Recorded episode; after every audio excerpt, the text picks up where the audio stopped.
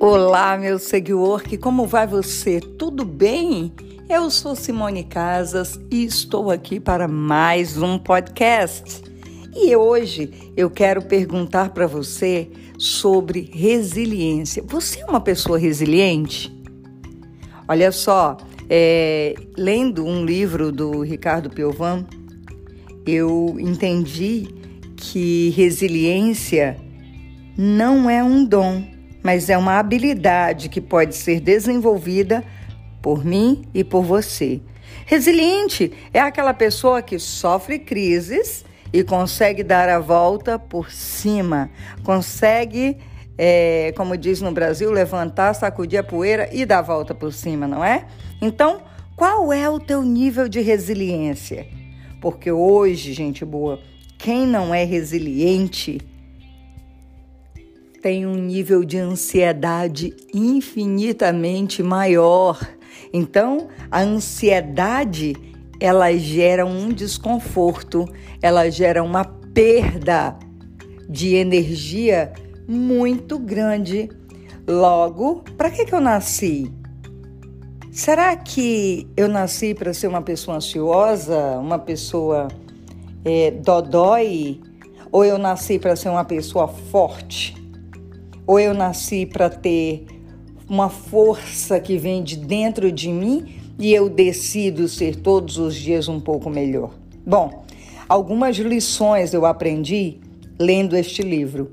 E a primeira delas é que, de fato, a resiliência não é um dom, é uma habilidade. Logo, se é uma habilidade, pode ser desenvolvida. E aí cabe a mim.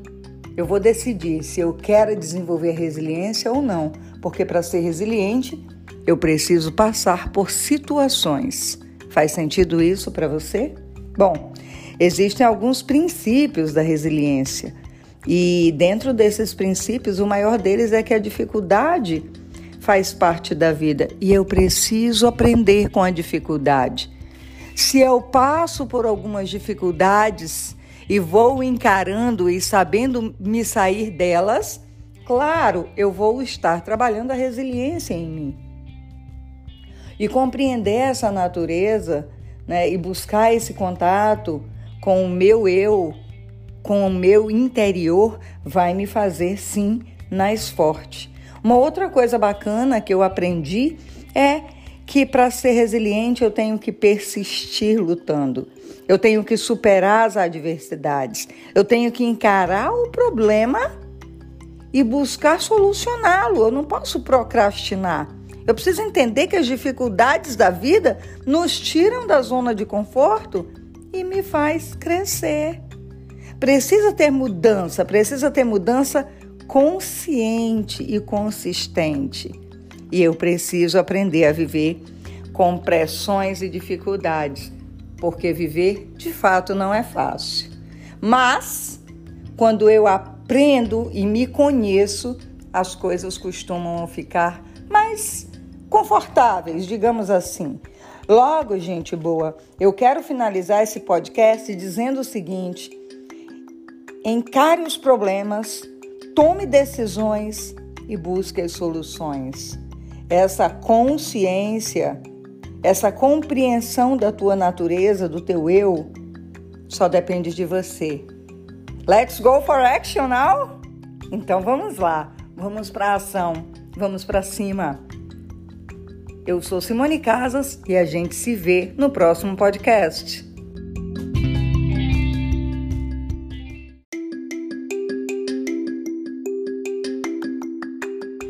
Muito bem, meu seguidor, que eu sou Simone Casas e estou aqui para mais um podcast.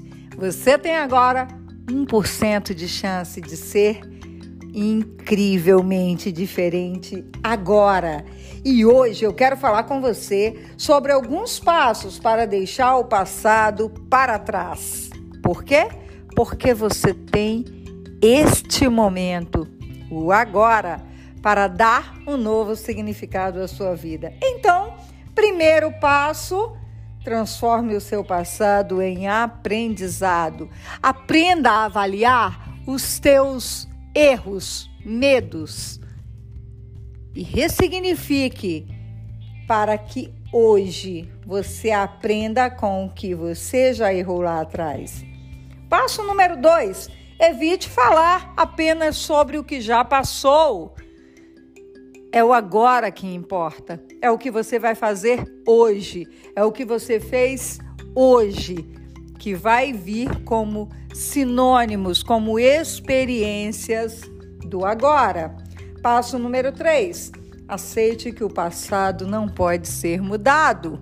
Entenda, eu não posso voltar lá atrás e resolver algo. Eu posso sim resolver o que pode acontecer de hoje para frente. Passo número 4. Supere o passado. Dê um upgrade em sua mente, trabalhe o seu mindset para que você supere o que já passou. Passo número 5. Desabafe seus sentimentos. Você já ouviu falar que falar alivia dores? Pois é, isso é um fato consumado. Desabafe seus sentimentos. Isso vai te aliviar muito. Passo número 6.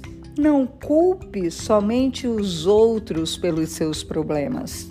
Algo que eu sempre digo e enfatizo é: traga para você a responsabilidade que é sua. Nome disso? Autoresponsabilidade.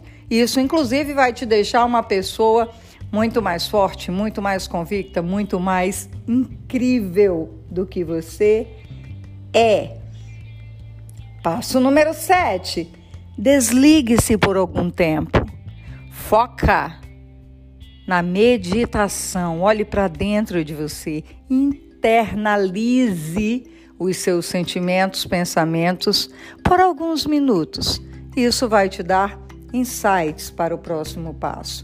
Passo número 8: contemple os fatos e pare de tentar interpretá-lo. Complete o que der para completar.